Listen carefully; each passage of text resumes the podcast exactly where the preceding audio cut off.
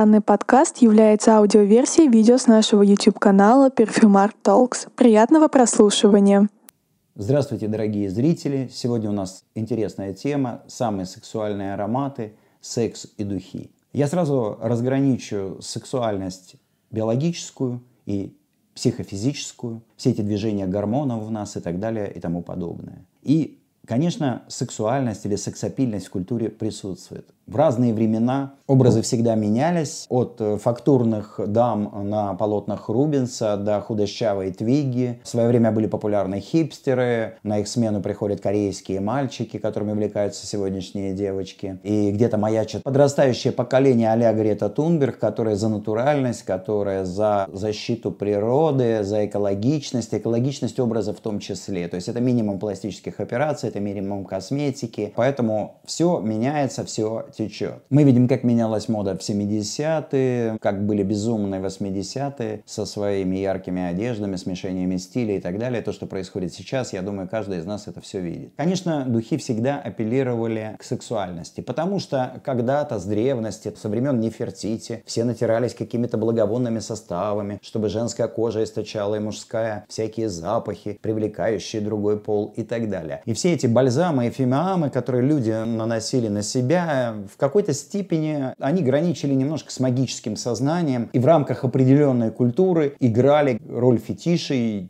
и действительно привлекающих компонентов, маркирующих другой пол как-то. И поэтому это все было уместно. Ароматы в европейской культуре тоже, конечно, всегда говорили о желании, о наваждении, о головокружении, о том, что кто-то обратит на вас внимание, что вы будете неотразимы. Все помнят рекламные кампании Кельвин Кляйна, Тома Форда и других, где все время призывался секс, говорилось о сексе, модели были обнаженные и так далее и тому подобное. Конечно, время этого уходит, происходит и такая сексуальная объективизация, она уже становится смешной и, возможно, и не только не модной, а уже мавитоном. Но, тем не менее, все равно нет-нет, да, где-то в маркетологических текстах, где-то в рекламных текстах духи опять привязываются к неотразимости, к какой-то сексуальности и очень много мифологии, что для меня удивительно, в 21 веке научно недоказанный факт о феромонах, но все равно кто-то обязательно, вот у Терренса я встретил, что там феромоны содержатся и так далее и тому подобное. Я понимаю, что это помогает продавать рисковать, но верить в то, что за вами побегут мужчины или женщины или собаки, и все будут падать к вашим ногам от того, что вы набрызгаетесь духами, ну это, по-моему, глупо. Потому что, ну будем честными, сексуальность, именно сексапильность, сексуальная привлекательность человека, она складывается, я уже говорил, от психофизической до биологической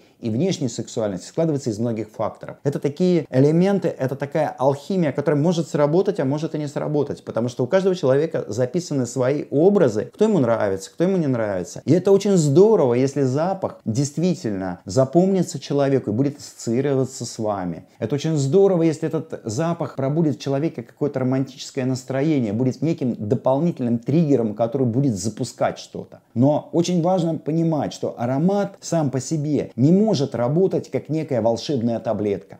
И в 21 веке ждать от аромата каких-то магических действий, ну это по меньшей мере глупо. Все-таки именно вот это понятие сексуальности, оно еще относится к психологическим неким моментам, восприятием человека самого себя. Если человек примирился с тем, кто смотрит на него в зеркало, если он простил тому маленькому мальчику или девочке, который смотрит на него из зеркала, и он простил ему его какую-то, может быть, ошибку детскую, какую-то несуразность и все прочее, полюбил этого человека, человека. Ему нравится, как он выглядит, он принял себя самого, ему нравится, как он одет. И плюс он купил еще аромат, который его возносит, который будет в нем эмоции, будет в нем какие-то волшебные воспоминания. Или наоборот, он для него какой-то элемент новых горизонтов, чего-то неуловимо нового, что будет в его жизни. И через призму вот этого Конечно, человек чувствует себя увереннее с тем ароматом, который, как ему кажется, ему подходит, ему нравится, качает его. Какой-то вайп от этого аромата в человеке присутствует. И тогда он, выходя на улицу, чувствует себя немножечко увереннее.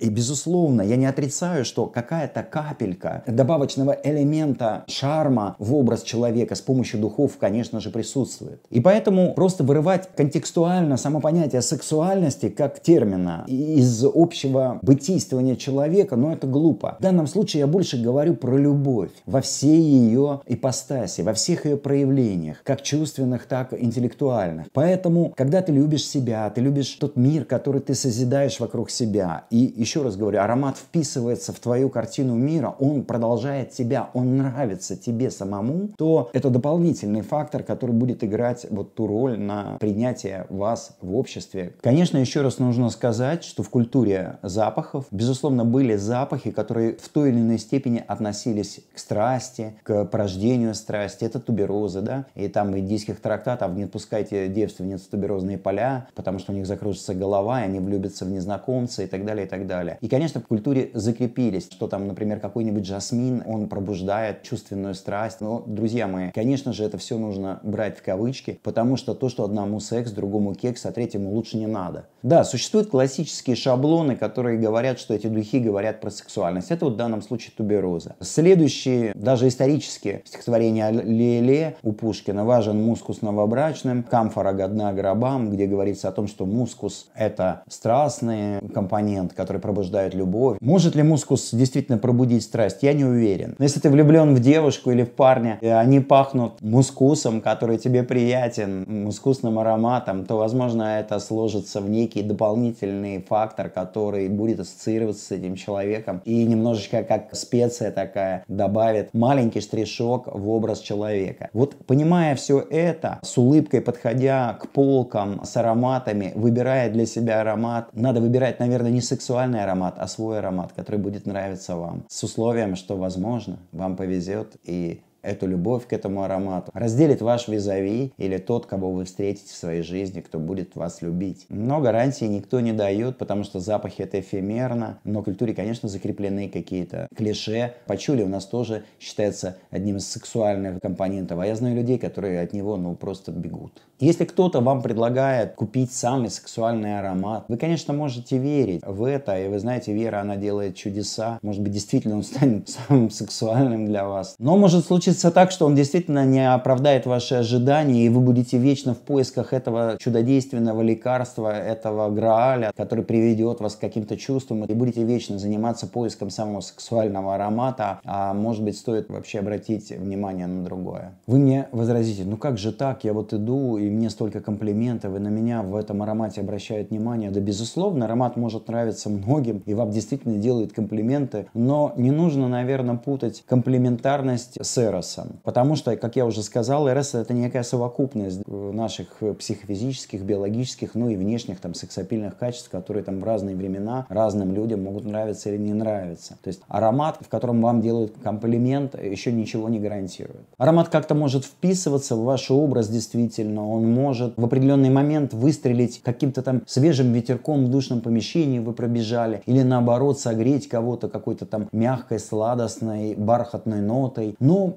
никакого отношения к сексу и каким-то там брачным играм, танцам сам аромат сам по себе не имеет. Это воображаемые жидкости. Вот что мы вообразим, то и будет. Конечно, ароматы апеллируют к сфере чувств, потому что обоняние одна из сфер чувств, но вот так примитивно считать их какими-то триггерами, запускающими какие-то процессы притяжения, магнетизма и так далее, ну, наверное, было бы глупо. Поэтому что я могу посоветовать? Если вам все-таки хочется обладать какой какой-то магией, каким-то притяжением. Но это, наверное, огромная, гигантская внутренняя и внешняя работа, постоянная работа, которая в нас должна происходить. И аромат — это такая капелька в океане этой жизни, которая делает его полней. И когда-нибудь ваш любимый аромат может понравиться вашему визави, и он отметит, что еще и аромат у вас классный. Так что ищите просто свой аромат, который будет вас качать, радовать, у вас будут блестеть глаза, и вы будете действительно притягивать людей своим хорошим настроением, своими хорошими эмоциями, потому что грустных и унылых людей никто не любит. Ну а мы вам будем в этом всячески помогать.